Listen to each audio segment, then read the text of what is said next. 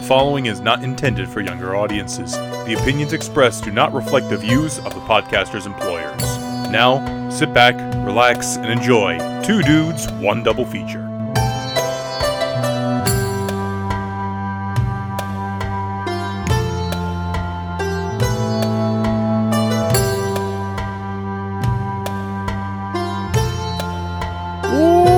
Welcome! Uh, welcome everyone to Two Dudes, One Double Feature, the show in which two dudes talk two films, and that is about it. I am Dude One, Richard. And I'm Dude 2 Joe. Today we got some fun and exciting things to talk about, but first, as always, I must ask, how are you, Dude 2?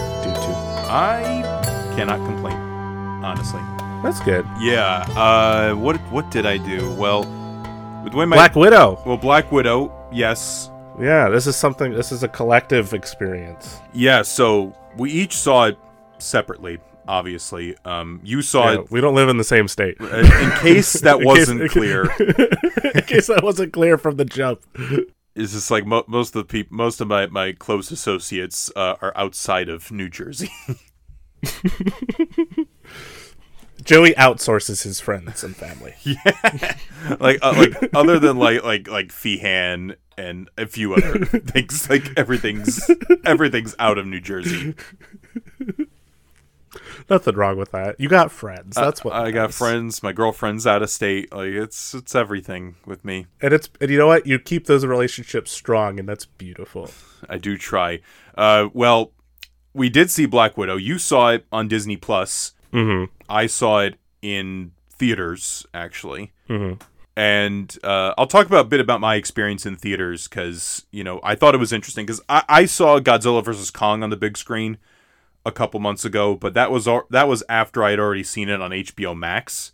So technically speaking, Black Widow is the first new movie, new experience for me that I saw on the big screen. I liked it, but I I, I think part of what my experience was with it was I wasn't used to seeing like an almost two and a half hour experience on the big screen in a while. I felt a little antsy when I was in the theater. I'm like, okay, let's let's keep let's get this, let's keep this thing moving, let's, guys. let's, let's get this. Come on, credits. We don't. Our previews. We don't need it. we, we don't need it. Come on. And I was like, I mean, I, I thought the movie was fine. We'll talk more about that in a bit. But I, that was like my experience with it, seeing in theaters, because we've been so you. I guess Godzilla vs Kong is a p- pretty lean movie. Like without the credits, Yeah. it's about hundred minutes. So that It's not bad. It, it's it's not bad, but like Black Widow, it's like when you, when all is said and done, I've been sitting in the theater for two and a half hours with previews. Plus credits. Plus, you have to sit through the credits because it's a Marvel movie. I mean, you should be, be seeing what the people in the credits are and the h- hard work they do, but you know, you especially do that with a Marvel movie because of the scenes. And um, yeah, so I liked it. Um, you know, I thought Florence Pugh and David Harbour were the best parts of the movie by far, but I thought it was fine. I think it was for me was very much middle of the road Marvel. Like I think there are Marvel movies I like a lot more, but there's also certainly a lot of Marvel movies I don't like quite as much as this one, or even just Marvel shows, um, Mhm. and all that. So yeah, I thought it was fine. Yeah, that's pretty much it. I mean, I did the, the like the whole traditional Disney Plus thing. Like, and in retrospect, was the movie worth thirty bucks? Probably not. But there were a lot of other factors that came into play for me personally that added up to 30 bucks plus I, I tend to make that in tips on the regular so I, I made that money back in like a day so that was nice You recouped your investment. exactly. Um, so it was. I will say, you know what the nicest thing was for watching a Marvel movie at home. Like again, these people are important and they should be acknowledged, but just having to just get through the credits so I can get to the post credit scene and then move on with my life. so, especially like, yeah, no, it is. It is a middle of the road movie. Admittedly, like I did, I I agree. Florence Pugh, David Harbour were the best parts.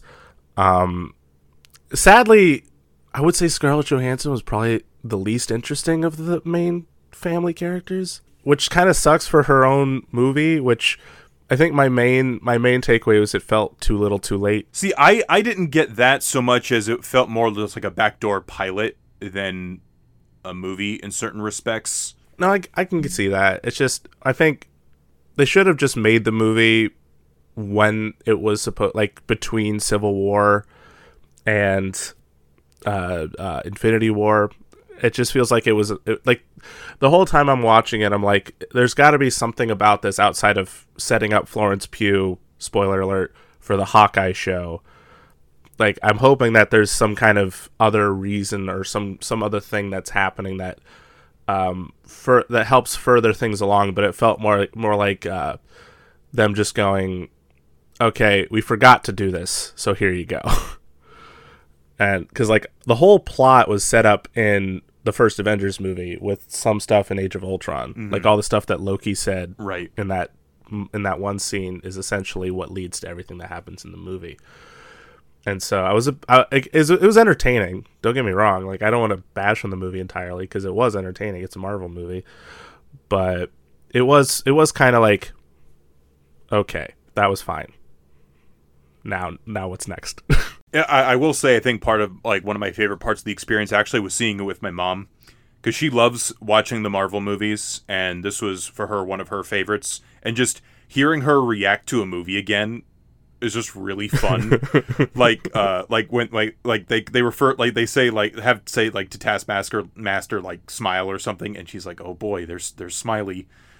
Uh, it, it, and, and then uh, one of my favorite parts uh was like they have like Ohio in big letters and Patty's like, "Richard." uh, the moment the moment I saw that, the moment I was like, "Oh no." and you know what? But you know what? I give him points because that looked like a random street in Ohio. Um, there you go. I guess uh, that, resident, that is, uh, that is points. resident Ohio expert, uh, dude one, Richard. You drive down any street, guaranteed you were probably living next door to Natasha Romanoff. I did. I also did see. Um, I saw it with Doctor Feehan as well, so that was nice too. Um, so mm. it was like it actually felt like it was like a, a, a semi normal thing. To I mean, you know, I know, I know you, you know people are not everybody's ready to do that. I wore a mask myself when I was in the theater, but it was nice.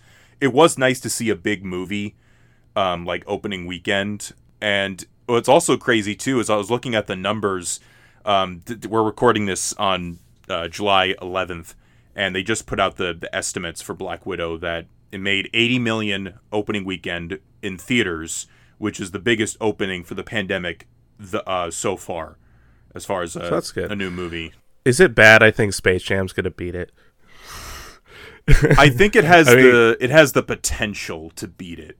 Just just from like the nostalgia factor and also like I know we make I know like you know people make fun of it, but like I feel like a lot of people are actually kind of hyped for it. So I feel like because I mean I've said it before. I work at a movie theater. I just never say which one. But what was kind of surprising working this weekend was just how little traffic we had. Oh, really? Again, you know, it's it's a depend it's a depending thing. You know, some people want to go see a movie right now in theater, some people don't, so that could easily be a factor. Also, it's available at home for anyone that wants to watch it for that extra fee. But it was just like last night I worked from 11 a.m.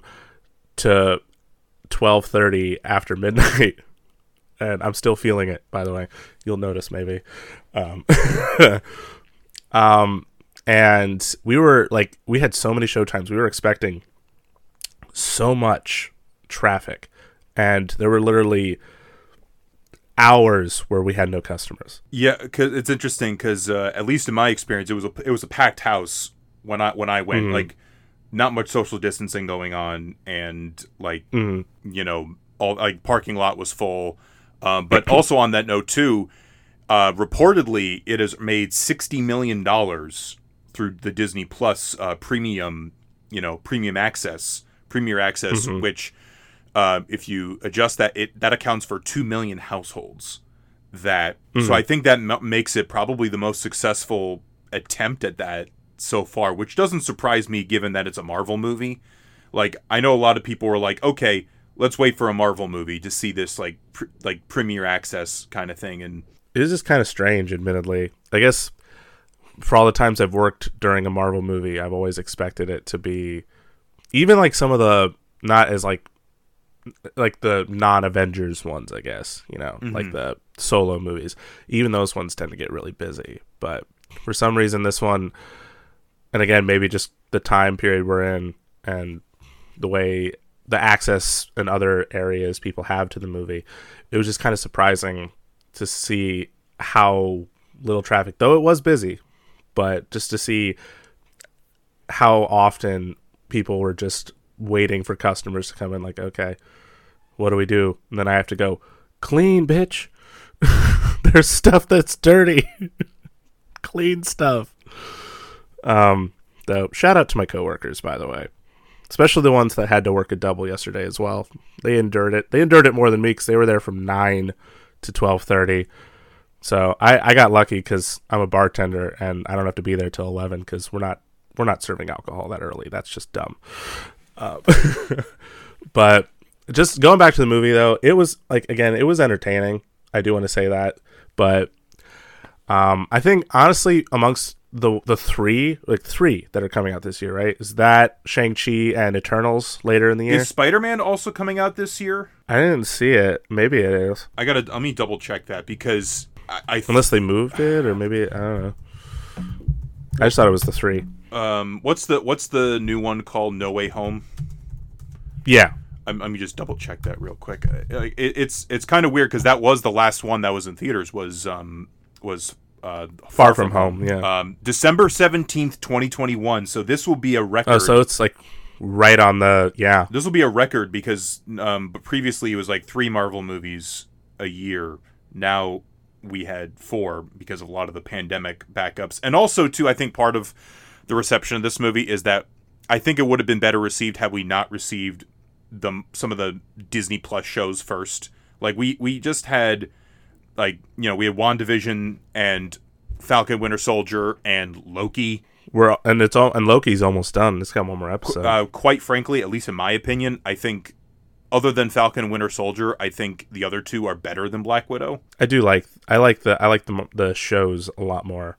Whatever, uh, Black Widow, it's it's out there. But folks, let us know where, where how you saw Black Widow. Did you see it in theaters? Did you see it on Disney Plus? What was your experience with with either one? Uh, let us know. We're on Facebook, you know, Instagram, Twitter. But moving along, and that's the show today. Uh, yeah, that, that's it. It's just a ten, like a fifteen minute Black Widow episode. All right. Have a good one, guys. See, the double, the real double feature was each of us seeing the same movie. right? It's Black Widow twice. Twice. You didn't see that. Coming. We're just going to repeat the conversation. no. Um, if you don't mind, I'd like to get a uh, get a move on on our on our double feature this week because Black Widow is a big topic, and I don't know if there was anything else that really happened that was nothing else. Mentioning. N- nothing else really mattered about it. Just the fact that it happened, I guess. Black Widow happened. So this week uh, is an interesting one because with two dudes, one double feature. Normally, this is a very normal case. This is a, like a one almost like kind of like one in like 50 or like two in 20 something like situation this this this happens very rarely i think this the only exception is this topic actually yeah gen like because we we don't we try not to do remakes on this show we yeah. try not to have a double feature of a movie and its remake like for example normally we wouldn't tackle something like um uh, like the thing from another world and the John Carpenter thing. Normally, we wouldn't do something like that.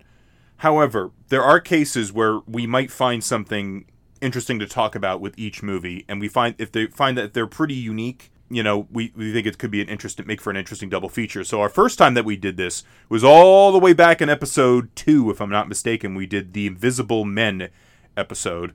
Episode dose. Mm-hmm. Invisible Man, and then the Invisible Man. Literally, that was at the time too. That was probably the newest movie we talked about was the Invisible Man because that came out in 2020. Yeah, that, that might that might still be the newest one because I don't think we've talked about anything that came out. I know we're planning on talking about a certain 2021 movie in the future, but that won't be for a while. Um, yeah, it's down. That's down the road. But even so far, I want to bump. Yeah, so far, Invisible Man.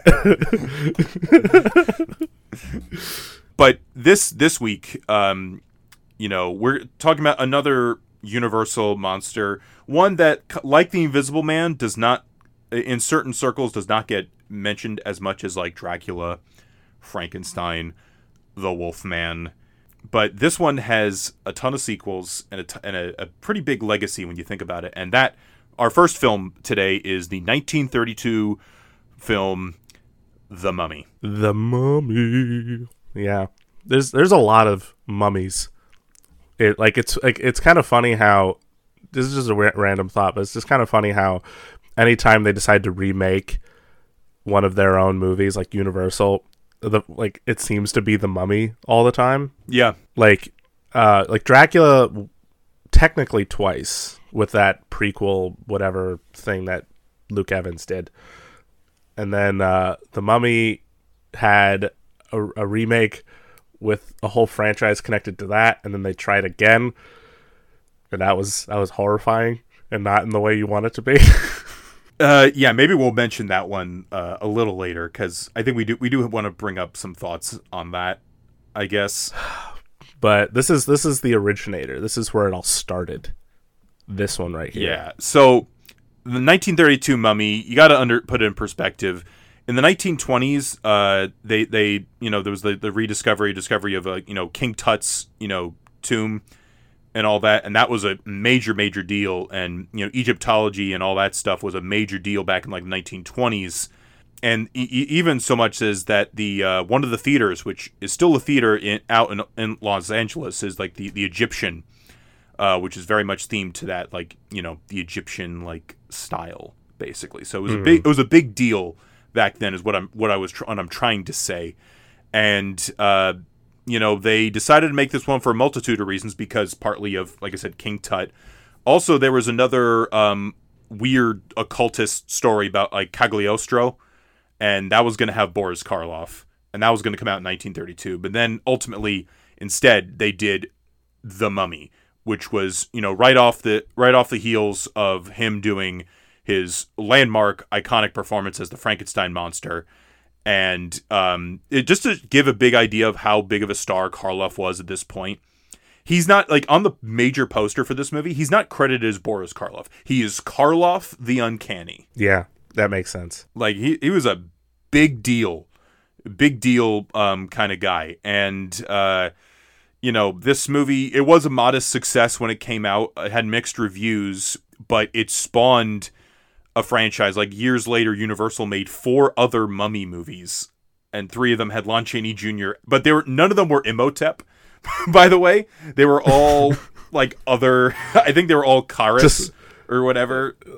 Like they found a whole new mummy and then just had it like like that be the focus. basically and they all feel like the sequels all feel like the same movie and it feels like it's been a while since i've watched the sequels. It feels like the sequels spend half the movie recapping the last movie and then the last movie is like and they're like oh yeah we gotta we have our own movie. Um here's the movie. So That's that sounds that sounds just like Evil Dead, and like how they, they essentially that movie was remade three times Right. in its own trilogy. but it's still Ash, and he's still fighting the Necronomicon and the Deadites. But like, there's this time it's only one person that went to the cabin with him, or this time it's a completely different actor that's playing his his girlfriend, right and he works at a, a store now. So. That's just funny. no uh, um that is funny but the the mummy for me it was one of those where i think when i was getting into universal monsters it was one of the ones i watched the least Yeah, I I'd seen it once when I was really really little. Cuz like I remember um it was around the time I think this mummy like the the late like the 99 one came out and you know like Van Helsing you know years later and so they were reissuing a lot of those movies like those really cool green uh, I DVD sets. Mhm. You know s- what I'm talking I about. still have I still have mine. I I have yeah, I- I still have mine. Yep. so obviously that that created an interest and plus my dad's really into those movies like the those older universal movies so I, I, I remember watching the mummy but it wasn't it wasn't one that really stuck with me the way like some of the other ones did and I, I I remember like one Halloween I, I tried to revisit it later and I, I'm pretty sure I stayed for the whole thing but I I might have been on my phone most of the time admittedly like it sounds rude but uh, which it is. Um, but it just it didn't really capture my attention. So this was it, it really felt like okay, uh, like this time we watch it, I'm gonna zero in on this and I'm gonna try to keep a focus on this and really like soak this movie in. And is it was um it felt like a kind of a new experience a little bit watching it this time. Oh, did it? I just I, I'm- Yeah. because I was curious because we talked about it briefly after we watched it. It's well, it's like I'm I'm really familiar with Dracula and and Frankenstein, Bride of Frankenstein, um, Invisible Man, Creature from the Black Lagoon. Right. Those are the ones I think I latched onto more. The Mummy was just kind of that one where it was just like, eh. I think I was just more focused on the newer ones as opposed to the old one, but I wanted to watch the old one and uh it just it didn't it didn't stay the way the other ones did. There are definitely some like iconic things about this movie. Karloff being numero uno example in that. Yeah. And then obviously the famous image of like him in the sarcophagus Yeah. which is is such a weird thing to think about how that image is so iconic that whenever anyone like tries to dress up on Halloween as the mummy, they wrap themselves up in like uh, a wrapping or toilet paper or some uh, some kind of nonsense. But it's like he's only that for that scene. It, it actually makes me think of like the Bride of Frankenstein, where she's such an iconic monster, but she only appears briefly in her own movie. Exactly. But that's also a testament to like the performance, but also uh, the work of Jack Pierce. I don't know. We've we've talked about Jack Pierce too much on this show, but um, we talked a little bit probably in the Bride of Frankenstein episode. But legendary makeup artist. Um, you know, Frankenstein monster, uh, the Mummy. Uh, if you've ever seen the Conrad Veidt, uh, the Man Who Laughs, he did that makeup, and of course, uh, you know, my favorite probably of his probably being the Wolfman, but it's actually really crazy to look at the amount of detail that's in that makeup.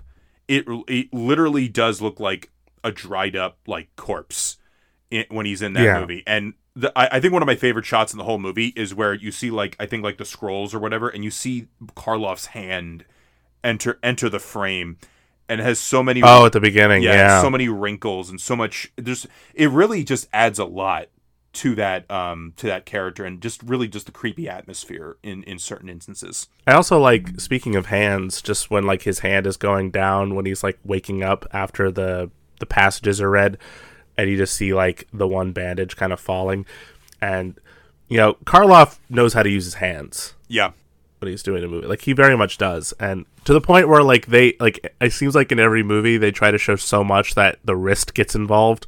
So like when when you see the wrist, it just made me think like, oh, in Frankenstein, his jacket seemed like it was kind of short because his hands were like, like like you you saw the whole wrist and everything because he again he just knows how to use everything on that part of his body to really great effect. He's a terrific. I mean, Karloff is really a terrific actor. I mean, because I know it's because people think about like, there's all the makeups and stuff, but like he knows how to play in those makeups too. Um, Because there's still a person in those makeups, guys. and also too, just like even when he's Ardath Bey, because like he's he's really Imhotep.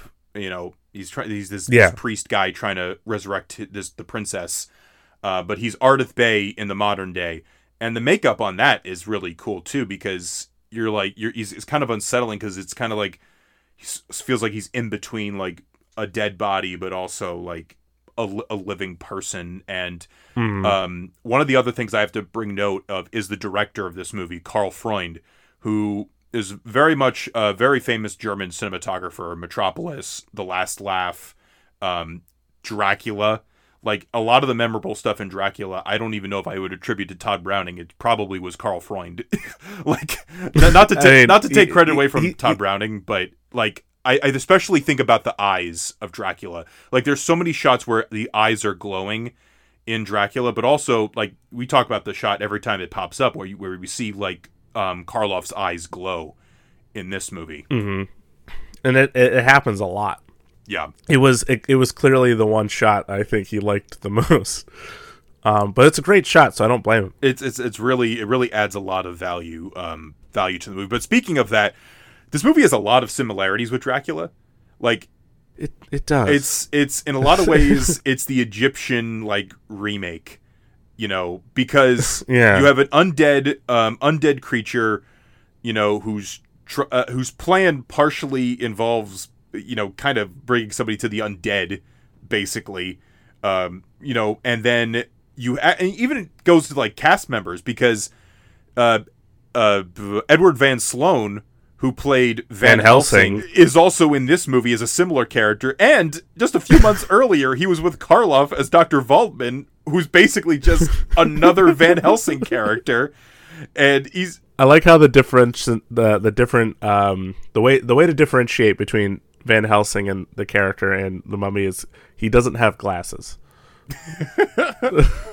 like, like, see, no, no, no, that's not Van Helsing. What do you mean? He doesn't have glasses. Oh shit! but but it's I didn't realize that. but like like Edward Van Sloan, he's one of those people who says exposition so well. Like I I always he's one of those guys where I when he's on screen, I listen. I think about in Dracula when he's having like the confrontations with with Bela Lugosi, and it's he's what he's a really good actor who can really hold his own with somebody who has that much star power and that much you know raw charisma. Also, um, continuing the Dracula um, parallels, David Manners is in this movie as the young romantic lead. He was Jonathan Harker in the 1931 Dracula, and he's also basically a similar-ish role in this film. and I just I can't any anytime I think of him now, I can't help but think of and it's only because we joke about the Rocky situation, but like uh what's the what's the female character's name again? Uh, the female is is Helen. Helen when she's like just waking up after her like first like experience with the whole like uh Anck-es-en-Amon stuff. Um and he's just like I don't know what it is, but I love you. And he's like leaning closer, closer, and, and, and ever so closer to her face. It's just really uncomfortable. It makes me think of uh, King Kong. Say, I guess I love you. because I love you. That'll be a, the most common, like hilariously ridiculous thing, and just how how so. Oh God, my phone vibrated.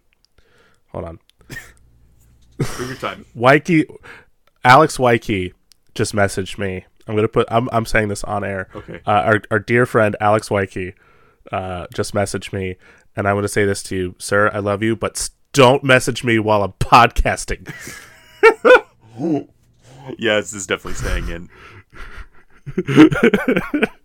Did he at least message you anything But I- interesting? No, it was in the group, so it wasn't even to me. I mean, the group chat is fun, but for for podcasts, sometimes I forget to turn off the notifications when I'm doing the show, and then And it just keeps going on. Yeah. Uh, Uh, but shout out to everybody in the group. You're all cool. However, please refrain from doing anything while we're recording. Just like like I know I know you don't know when it's happening, but I need you through osmosis to learn when we're recording this podcast and not message. Um, but speaking of uh, more Dracula stuff, uh, Swan Lake, the music plays the beginning of Yes. both films. that threw me off, admittedly, because I was like, because I remembered the Mummy logo, but then I heard Swan Lake, and I'm like, wait a minute, wasn't this in Dracula? Also, um, as far as um, I'm just double checking this. As far as like scripts are concerned, John Balderston wrote the script for this and Dracula, and um, as well as he was involved in Bride of Frankenstein. So S- so what you're saying is Karl Freund w- was the whole time doing Dracula was going, I could do this better. and I think not and this this might be a hot take, but I think that's what he does here. I think this is a slightly a better like I love Lugosi's Dracula. It's a movie I have probably hmm. watched like over 50 times. I, I, I, I love I love even the stupid stuff that's in it. Like the like the one guy who's like, "Oh, he's eating flies now," and he's, he's like the ridiculous like everything in that movie, even the stuff that might not be so good. But I think this is a better. I think this is a movie handled by a more confident director because Tod Browning Okay. probably wasn't that comfortable with sound, and I think it shows in that movie. This movie, hmm. it feels more like Karl Freund's like, I got this. And I also think another part of that, we got to give credit to Zita Johann, who plays Helen, and Anck-es-en-Amon. She, I think, is a is a pretty good leading lady for this movie. She was she was my favorite part. Yeah, like like especially when you when you watch older movies and you just see like the sort of dynamic between male and female characters and you know the how dated that always is like she actually like had really great charisma and she was actually she actually like even though she, obviously she was susceptible so a lot of the weird like advances from the male characters um, um, she was like she had backbone. Yeah, she felt like Which a was- character, which is really good. Because I think about I think about Mina in Dracula, and there's not much going on with her. It's not the actress's fault. It's just No. not much on the page. Material. Not yeah, exactly. Yeah. But um, no, Helen. I mean, Zita Zeta Johann does a really good job, and I think it, it's one of those. It, it, it. I think it's also one of the big things. I think you're right with this movie. Um, and again, It's I, a nice it's a nice standout from typical you get from that era. Oh yeah, because there's so many there's so many ladies that are that are just the damsel, but she at least has there's a little bit more to her. Um, I think about all of the the scenes uh, involving magic, and I think whatever um, he has like his little puddle, it looks like he's Darth Vader choking somebody from a distance. That I think that's where they got. I, I I imagine that's where they got that from. It's just like they go, okay, remember Karloff and the Mummy? Do that. yeah, just do, just do that. Do what he's doing, or um, any of those scenes are fun. And uh, the flashback when it, it talks about Imhotep's past, when it, it talks about Imhotep's past, I think is a particularly gruesome scene, especially for like the 30s. He gets mummified alive. I was it was like a whole silent film within the movie. Yeah, and it's well shot. Yeah, like just even the the way that it's edited Yeah, is kind of edit like like when the characters in in silent film sort of move a bit faster because maybe the frame rate's different. but I also think too with that um it, it the music that was one thing I was no, n- thinking about with this movie because usually with movies in like the early 30s and early talkies the music will play if it's a musical or in like the opening and closing credits but it felt like they had they played around with more music in this one than I remembered you know because we Yeah, you talk about stuff like King Kong being like such an early like the the score plays a lot of it throughout the movie, but this movie actually has more than what I was expecting because watch Dracula and Frankenstein. There's not much. Nothing. There's not much there. like the whole the whole ending scene had a score to it. You're just not used to seeing um in that era again in that era, you know, characters having full dialogue scenes with the music underneath it, which is really sort of you I mean this day and age it's commonplace like everybody does it cuz you need to more or less depending on who the person behind the camera or whoever is. But uh it was it was just really interesting to kind of see that because especially because the whole opening of the movie plays off like you would expect it because there's not a whole hell of a lot of music at that point. Right. But then you get to the then especially you get to that last scene when um, Imhotep's trying to do the the ritual to bring back uh, Anck-es-en-Amon, and you get this nice sort of like subtle hum, and it's this sort of builds up a little bit. It was actually kind of nice. And, and and it works a lot better as a climax than Dracula. I feel like there's almost no tension in Dracula. It just felt like they just put on a tripod just- and they're just chasing around.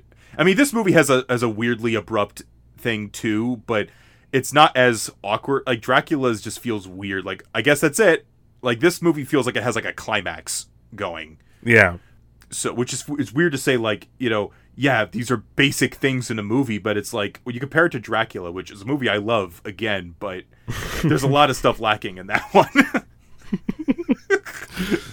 you know we we appreciate it for a lot of other things but it it's it has its flaws. Oh, but and then you know on that subject, um, you know you have again you have a guy Boris Karloff whose real name I believe was William Henry like Pratt or something playing a guy named Imhotep.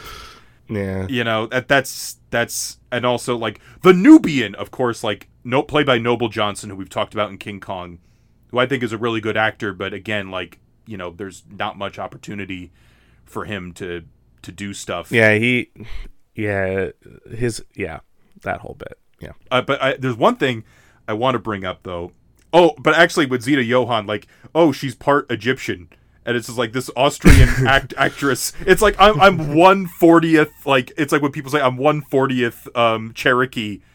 You know, like when they, people people say stuff like that. That's what that made me think of. or like what was it emma stone in that one movie Oh, the uh, supposed to- Aloha or whatever, like with Bradley Cooper. yeah Oh, Yeah. man, yeah, whatever that movie was called. But um, I also have to bring this up. Two things. One, there was a cat that literally looked like Ron Perlman. there was good lord like like like Ron Perlman in his Beauty and the Beast thing he did with Linda Hamilton. yeah, it looked like that. Yes. And we have to talk about Greg Lugosi.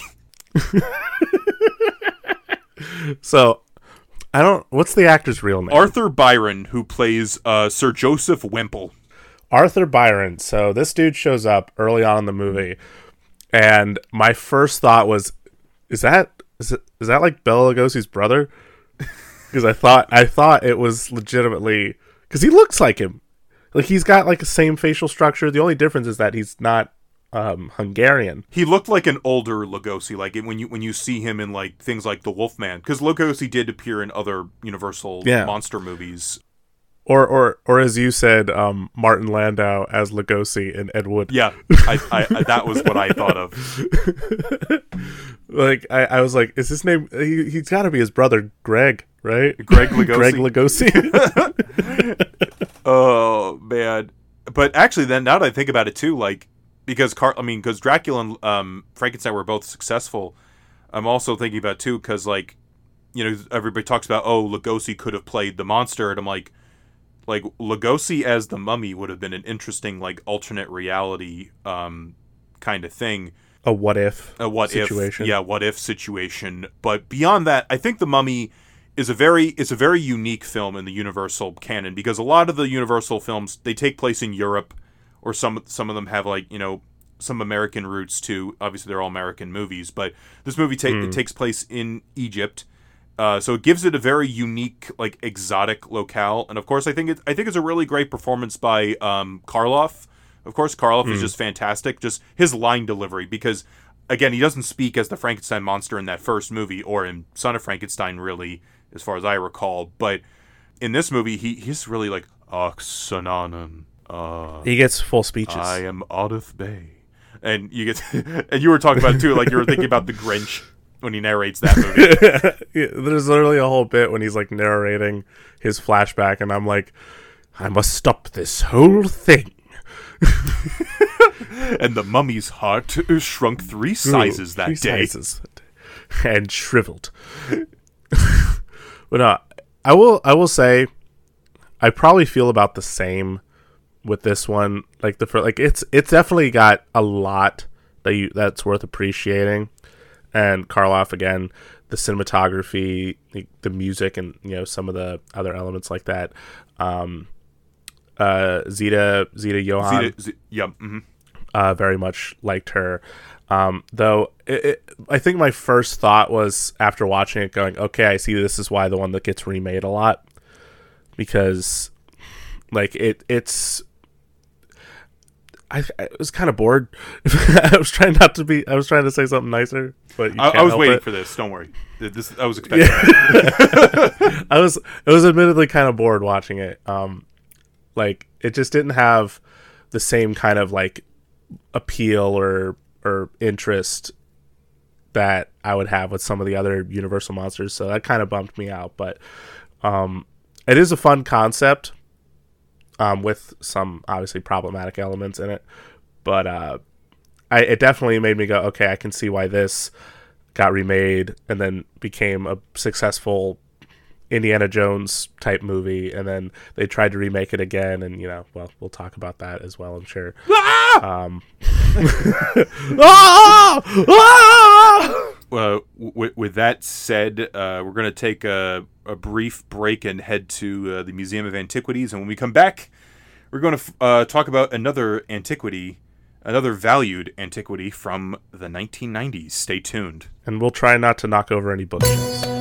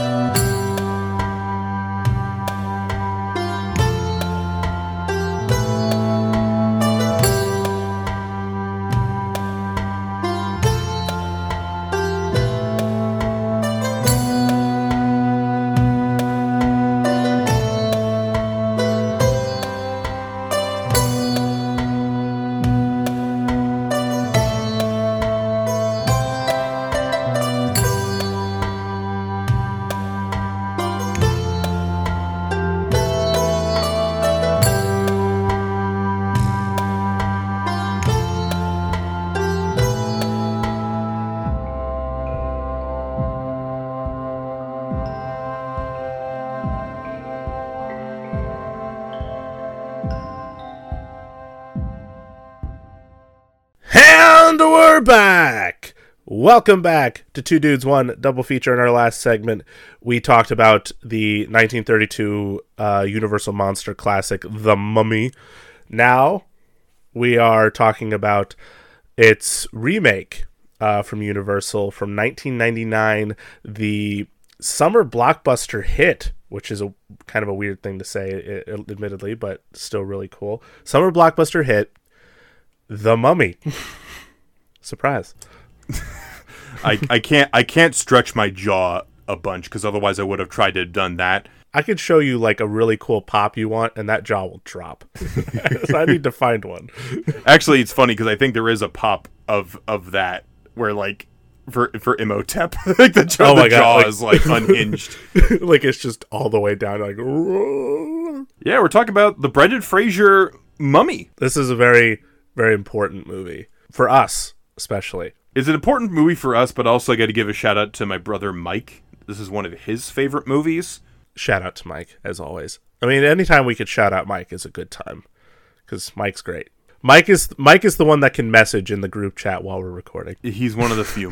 He's one of the one of the few. Uh, but no, yes, the the 1999 Mummy movie, uh, starring Brendan Fraser.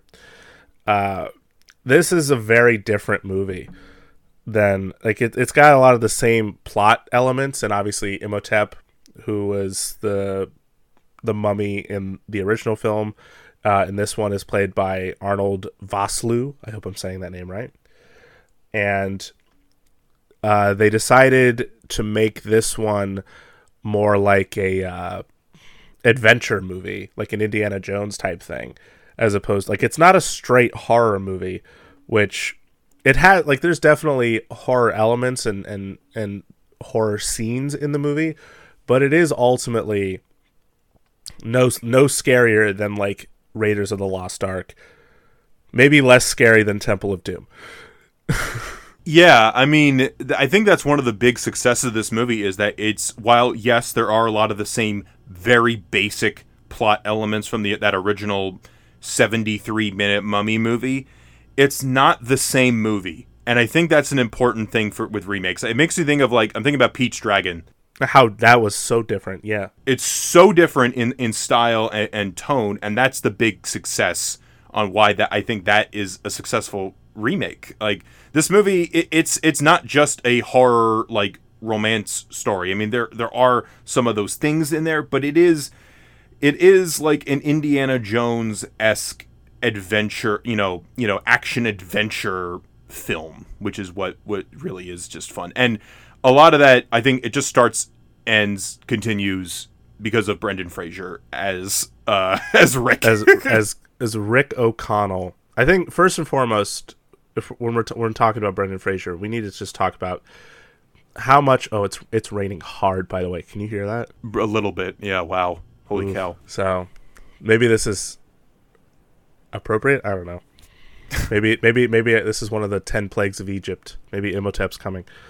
This is uh, Im- Imo- it, when we uh, we we might not have pronounced his name correctly, so maybe they're they're going after us. This is it's it's me as um uh what's the guy's name that plays the Egyptologist that's in like everything and I love him so much. Why am I why am I Hyde, Jonathan Hyde? Is it Jonathan Yeah. Hyde? Um, Um, as- uh, uh, this is me as as his as the Egyptologist just in the rain going, yeah, "What have we done?" but no, in all seriousness, Brendan Fraser is an absolute treasure. Like he like many like there's a few actors that I know for me personally I grew up with and admired for their work and you know Robin Williams being one of them um, probably Michael Keaton being another one and Brendan Fraser definitely being one of them and um obviously you know he's he's had a lot of rough patches in his life. And he's had a lot of you know a really unfortunate things that should never have happened to him. And you know unfortunately being a public figure a lot of that comes out in the public eye so we probably know more than we should know about him. But it's it's it's really it's it's it's heartbreaking when you hear of someone that you admire going through this really traumatic stuff but I cannot be happier to see that you know he's working. He's getting some pretty great stuff. He's he's in that new sudden no sudden moves that's on HBO Max right now, the Steven Soderbergh movie. Uh-huh. Um, he's going to be in a uh, new Darren Aronofsky movie, and I, and if I would be, I would I would hate myself if I didn't mention this. Doom Patrol is one of my favorite shows right now, and he's so good on that show. He's so good. Like he's funny, but he's also very dramatic, and he he plays the character Robot Man, who is essentially like a human brain plugged into like a really crappy robot. And he he he does an incredible job with it. And it's not just his voice like he himself shows up in the show. So it's so it's nice that he actually is performing in both capacities.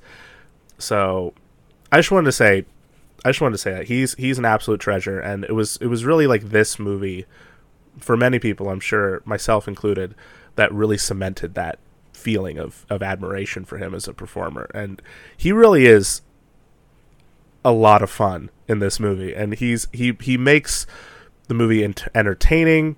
He makes the movie uh, funny because he's very charismatic. He's very charming um, he has a lot of great action scenes and you know he's always shown he's got great range because he can be a very great comedic actor and he can be a great dramatic actor like gods and monsters and uh, uh, George of the Jungle, which I is a personal favorite of mine growing up, Yeah. which also got him this role.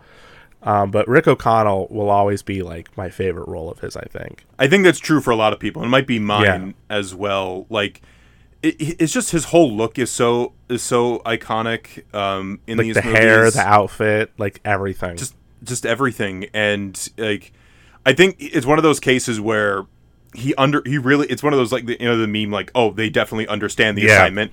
Like Yeah. he totally understood the assignment. Like I think about like the one scene where like the dude roars at him and he's like, "Ah!" Imhotep just like screams and he's just like, ah! like like that is just it, it's so good. I also I, again like Indiana Jones is a big comparison. Like Indiana Jones as a character, I think is goofier than people give him credit for. Like mm-hmm. because there's he makes some facial expressions and does some things where you're just like, oh man, like the he's whole not snake cool- thing is just funny too. it, it's just so funny. But like Yeah. you know, Rick O'Connell's a few notches it more towards the more comedic end of things, and it, it definitely works. It's definitely one of the elements that ha- is like one of the biggest strengths of this movie is is definitely Like- uh, Brendan Fraser. But the rest of the cast, Yeah. rest of the cast is not a slouch either. I think this got a really solid cast of characters. I mean, Rachel Weisz, you know, while admittedly, while her character Evie does sort of have that damsel in distress element, her character I wouldn't categorize as a damsel in distress Right. Because she she knows what she's doing. She's capable. She can stand up with the boys. She wants to save the world initially, whereas Brendan Fraser's like, "Nah, I'm booking out. Screw that." Yeah. you know, I didn't know this this guy was going to be coming back to life. And then she's like, and she even takes responsibility. She's like, yeah, I brought him back to life, so now I'm going to put him back where I found him. Yeah. Like she's the she's the brave one. You know, even if she is a bit of a klutz when she knocks over all the books, which I wonder if that library ever got put back. I don't know. I, I I worry. I wonder about that to this day. Like, cause that does that's maybe it's because I work in maybe it's because of my personal job, but just like I always think about like whenever something gets messed up and like no one does anything about it, and I'm just like, is someone? All right, fine, I'll do it. So, so it's just it's all it's just so weird to like watch that scene when all the bookshelves collapse and you're like, did that ever go back up? maybe it's like I don't know, or maybe it's an OCD thing. I don't know, but no, her character. that. Jonathan did it. That's the plot twist. Oh. But no, um, she's fantastic, and and her chemistry with everybody, um, not just Rick, which obviously you know the whole romantic stuff I think is really good, but also her her chemistry with um her brother Jonathan, who's um, Yeah. who, who's the actor that plays him. Um. Uh. John. Uh. John Hannah. He's very good in this. John Hannah is kind of like the comic relief, you know, like the sort of like he's like it's him and uh, the guy that plays Benny, who is like a regular in Stephen Sommers movies. Yeah. And what's his name? Is Kevin O'Connor or something. Kevin something. Kevin, Kevin O'Connor as, as Benny. You know, Yeah. he, he is a, an amusing character. I like the part when he's like, "Oh, if it ain't my little buddy Benny, I think I'll kill you. Think of my children. You don't have any children. Someday I might. Shut up." That's probably one of my favorite lines. It's just, or like even the bit like in that same scene when he's like, "So I see what your scheme is. You're gonna, you know, lead the Americans and just leave them to die." And he's like. Unfortunately, no. they were they were too smart for me. They're gonna pay me now and then pay me the rest when I bring them back home. oh man. This is a great cast. Again, Jonathan Hyde as the Egyptologist. He's he was always like that guy that would just randomly show up and stuff in the '90s. You know, like he was in this, and then he showed up in Jumanji as uh, Alan Parrish's father and uh, as Van Pelt, the guy that was trying to hunt him. And Yes. he's great in that. He was uh, he was the he was the butler in Richie Rich. I always remember that as the first movie I ever saw him in. So I'm always like, "Hey, it's Richie Rich's butler." You know what's another meme uh, that uh, when I think about with this movie is uh, oh what, what's your what's your what's your sexuality? Oh I, I, I identify as the cast of the mummy because there's a lot of really attractive people. I think about Ardeth Bay Ardeth Bay, played by um, Oded Oded Fehr, I believe is how you pronounce his name. maybe it's, dude he is so like he might be the hottest person in this movie. I like like I'm straight and I am incredibly attracted I'm to him. like wow. like like like if he came up to me even today he's like I, i've seen what he looks like even now uh, in his age like if he came up to me and he was like so what are you doing later i'll be like um, whatever you want to do Um, uh, I, I got some veggie straws at home and some uh, some some soda. You want you want to want to watch some movies? we could, wa- we, could, we, could, we watch a movie or not you know, whatever you want to do, man. just like I, I just I, I see that meme periodically, and I'm like, damn, that that's actually so true.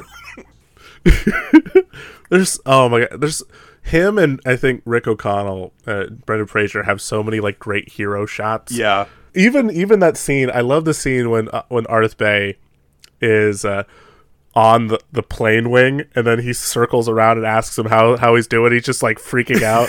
Even that's kind of adorable. And then he gets off the plane and he's just like what just happened? Right. Yeah, obviously we said there's like a big like action adventure, you know, kind of movie. You were talking to me before. Did we mention this yet in the episode? How there were like other versions that they were that they were like like circling at like you just told me this just before we were recording and I never knew that there were this many things. Like talk about that a bit. like the funny thing was, and I, I I read this on Wikipedia, so just take with take this um, with that information. But I guess when they initially wanted to make remakes or reboots of their Universal movies, they initially wanted to do it like how Leigh Leigh Whannell did The Invisible Man, cheap, low budget horror, which you know we've talked about how maybe that would have been the better option to some degree, especially after the 2017 Mummy movie, which tried to be like a big budget summer blockbuster similar to the Brendan Fraser one. And so they had all these other people involved and they tried to get all these big horror guys like Clive Barker, who's known for Hellraiser and you know a whole slew of, you know, st- stuff that he's worked on and he made something that was very different than what this movie was. Um, George A. Romero, you know, Night of Living Dead, like the king of zombie material. Uh, he had a whole plot line planned out, a whole thing, which never happened. Uh, Wes Craven was approached. You know, all all these different people were approached to to make this movie, and then Stephen Sommers, who I guess had made what he did that Jungle Book, the first live action Jungle Book movie. He, yeah, he did the the '90s, uh, the 1994 Jungle Book remake. Yeah, like that being like probably the only thing that he had to his name possibly decided to throw his hat in the ring to make this version which was a more you know adventure type movie versus like a horror movie and i guess universal clicked with it so much that they went from a small budget horror movie to like an 80 million dollar action movie and it paid off it paid off. This like each each one of the Mummy like each one of the Mummy movies, including the sequels, made over 400 million worldwide, which is even for like for like early 2000s, like late 90s. That's nothing to sneeze at. That's a really No. that's a really solid gross for a movie. You know, I also think about too. I want to bring this up. There's the ride, uh, the Re- Revenge of the Mummy at Universal. That is a lot of fun. Honestly, it's a great ride.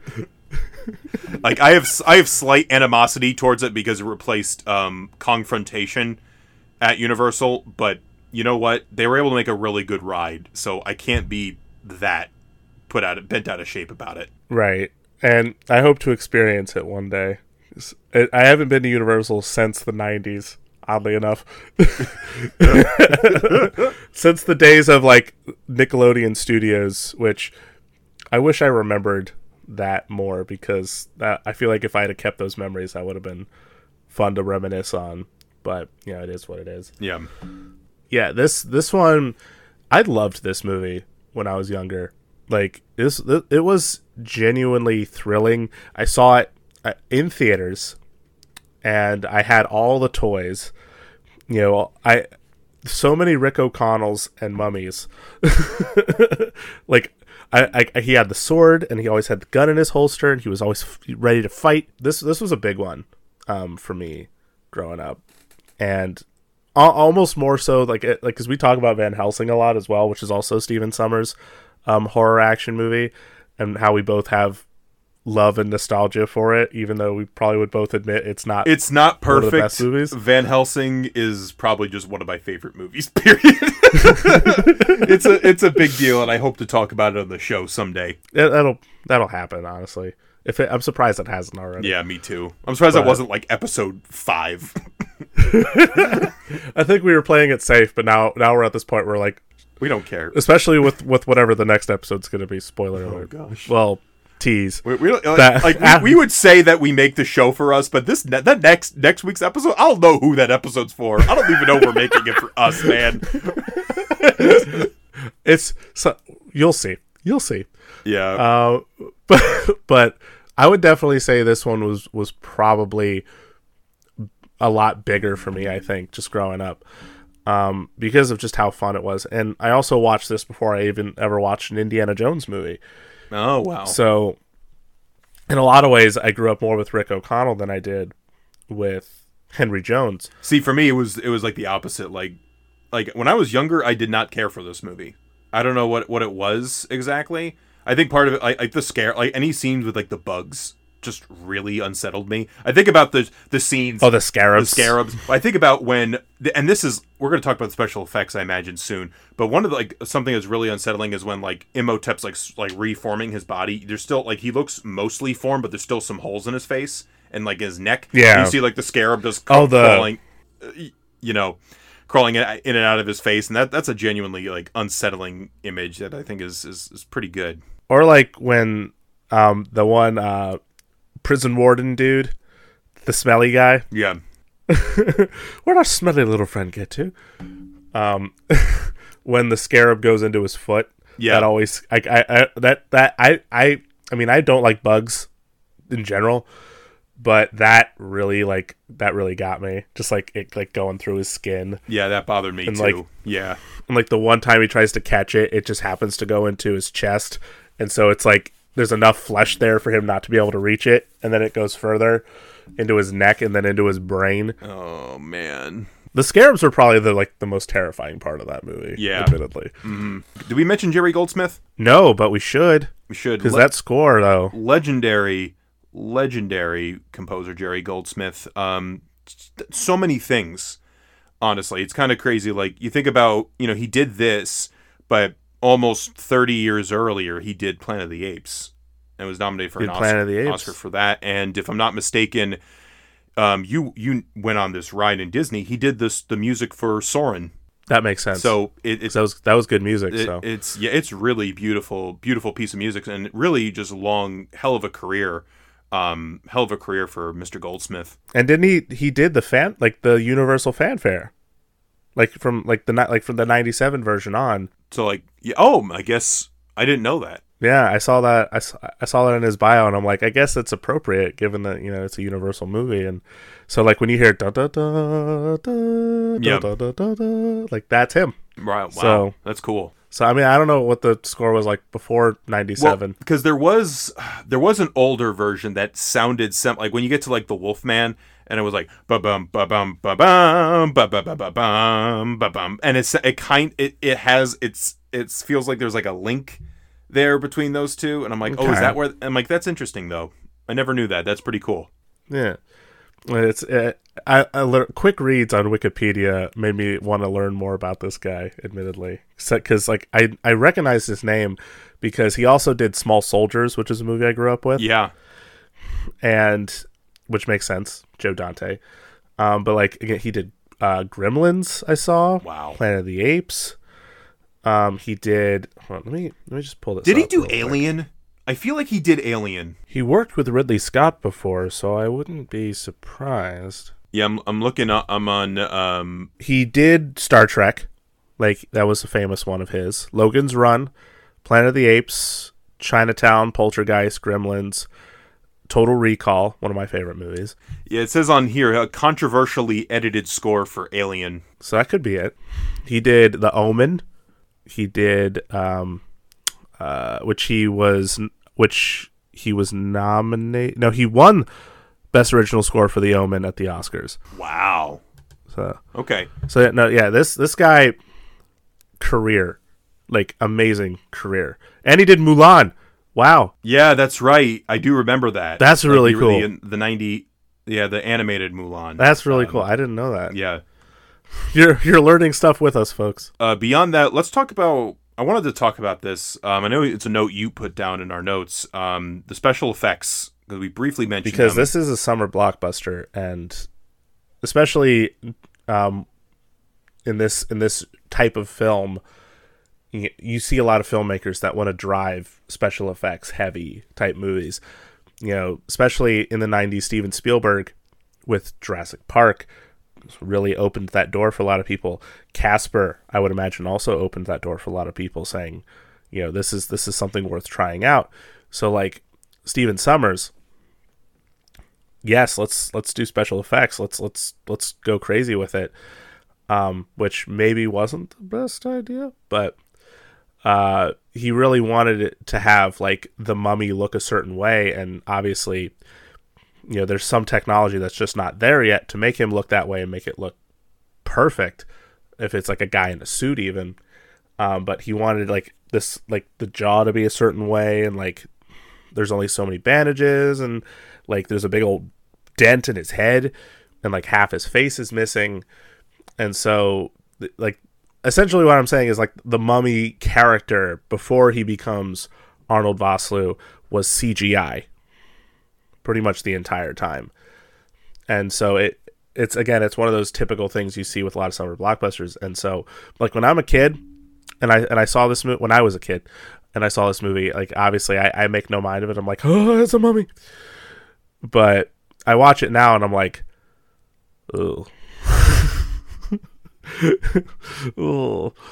Um, it's it's. I would argue, like for all the times we've talked about special effects on this show and how great some of the special effects we've seen on this show are, um, this is probably not.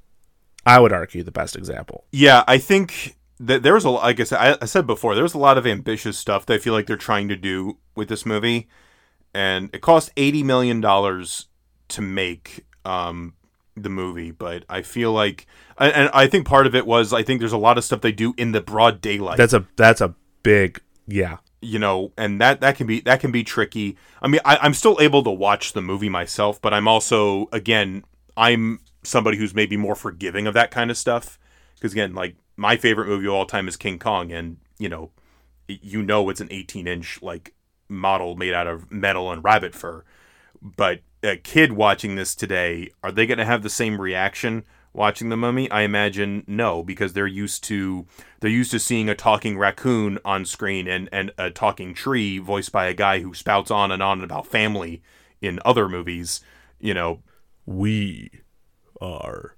family. know like uh, there's so many things in special like i mean we have a giant purple grimace man who you know threatened the whole universe in those avengers movies we're able to believe that as a character um you know special effects have come a long i mean that movie it's it's crazy to think that that, that the mummy was over 20 years ago Yeah. We're old. we're we're we're you know I, I i like to think we're we are young at heart we are old souls maybe you know I mean, physically, we're old. I will say I did pull out two gray hairs recently, which was a really weird experience. Though I've had gray hairs before just from like stress, but they were very prominent. So maybe it was stress. I don't know. Because nothing else is really gray. But that's a whole other conversation. Uh, what po- point being like you know and i also think about too like when they, they're doing the whole like cityscapes in egypt uh towards the beginning of the movie when they're doing like the flashback stuff um with imhotep and I, i'm like yep that's cg but you know again it's it's nighttime so they're able and i don't you know again it doesn't bother i, I know it's there but it doesn't bother me so much where it takes me completely out of the it, movie it it doesn't take you out of the movie. It's just noticeable. Yeah. You know like i'm still i'm still enjoying the movie. I still am liking the mummy like doing like the the jaw thing and going into the sand and just roar. like the cat stuff is always funny. Like look what i got. Yes. Um though i would almost argue the the times that it, it, it was the worst for me was when it was just arnold vosloo and then like cgi was on his face because like there were times it just maybe wasn't aligned properly and it just like the whole bug thing that we were talking about earlier going from like one neck hole to his cheek um like that like when he wasn't moving it it worked. But when he was moving it sort of was like noticeable. Yeah you can kind of you can kind of tell. I you know what i think about other like early spe- like early 2000 special effects where you know legolas is like surfing in return of the king and there's that, that that awkward jump you know and there's not much you could do about it it's it's just that's just what it was yeah, back then it is what it is yeah it's there And I also just want to bring this up too because we brought up like semi-problematic elements in the the last one. I mean, you could talk about the casting of, of people and, and, and all that for, here till the cows come home. But I think one thing that does not get brought up so often that I didn't think about till the Tom Cruise mummy came out was the actual like process of mummification. Mm. You know, having that is almost like a weird exotic thing for audiences to see, and having that uh, be used as a plot device in a movie can be, you know, and that's maybe why and I never thought about it like that until I was watching that the one a review for the movie where it's like, "Oh, that's why in the new Mummy they don't have it really take place too much in Egypt. It's like this is like a weird burial that happens in Iraq or or what or, or whatever and it's it's they have it like go like 50 extra steps just to try to make it less of an issue yeah, uh, you know, so that- that that's just something I wanted to to bring No, up. I mean, I'll be completely honest. I don't know much about that, um, but I definitely. I mean, I know I know of it, but I don't I don't know too much about that. But I think it is worth being brought up, just because, you know, it is such a prominent thing in like every mummy movie, that you know, because again, the the the the term mummy, you know, like to some degree, you probably need some form of mummification, and because of you know who it's targeted towards and you know and everything it's just the way they portray it you know yeah and we're not trying to take away anybody's enjoyment because we both enjoy both Yeah. of these. You know, we enjoy, enjoy that. it- It's just it is something to think about um, when um, when thinking about uh, these kinds of movies. But and it also just watching these, it just reminds me how much how how bad that that 2017 Mummy is just as a movie. Mm. and it was a nice it was a nice reminder why we loved brendan fraser as much as we did yeah. like in all honesty which is funny because like i guess tom cruise was approached to play rick o'connell at one point so it's just like it's just kind of weird to think years later and i'll admit i was per- i was very much excited to see it because i wanted I, I liked the whole concept of the whole cinematic universe applied to the universal monsters and wanting to see how that played out but that movie I saw that in theaters opening weekend with my mom. Um, yeah, yeah. You know, she did. She didn't hate it, but it. But then was it Jake Johnson was basically like the one dude from Jack. yeah from he was like it was like from American Werewolf.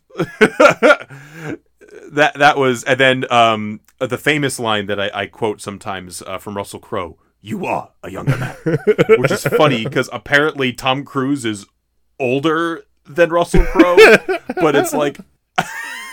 but also, oddly enough, I'm able to believe that Tom Cruise is younger because he looks Like- younger. like I don't here's here's the thing. Tom Cruise is in his late fifties. I think he's verging on sixty, and yet he's he he tries his damnedest to look forty two. I believe if he was, yeah, I believe it. Like the only time the illusion was ever thrown off was when I watched Fallout, and he had a bit of a scruff, and some of his scruff was gray, yeah, and I'm sure he was pissed when he found that out. like, like, goddamn, I need to shave this.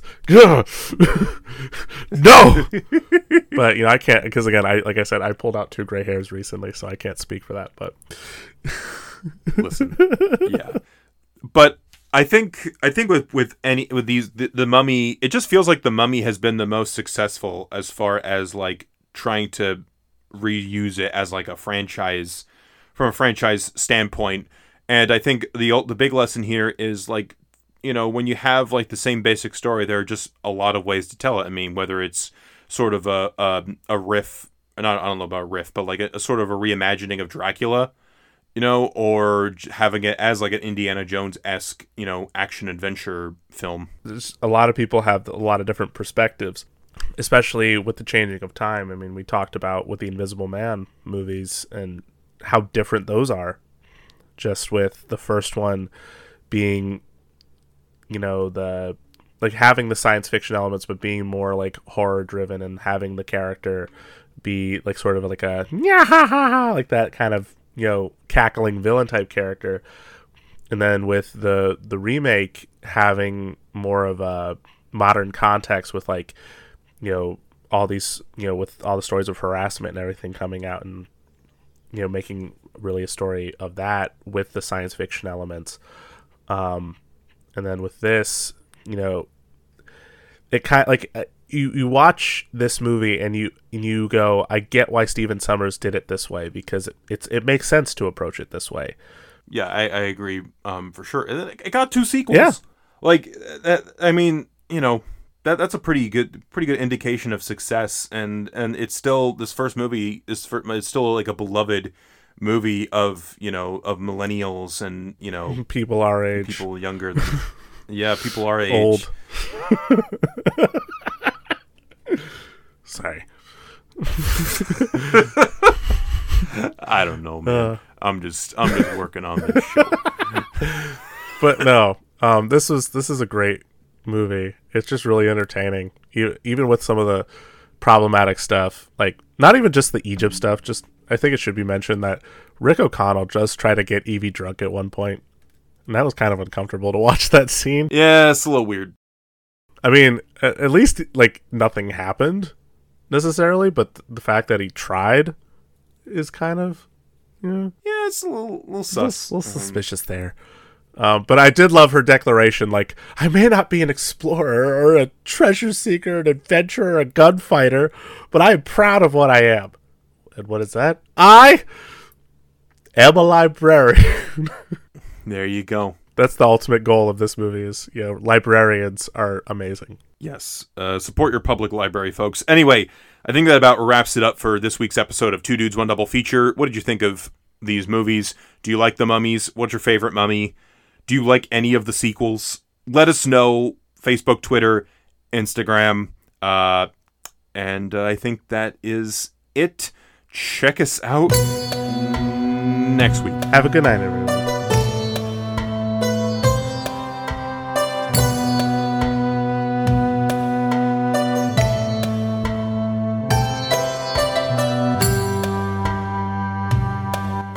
Thank you for listening to Two Dudes, One Double Feature. Please follow us on Instagram, Facebook, and Twitter.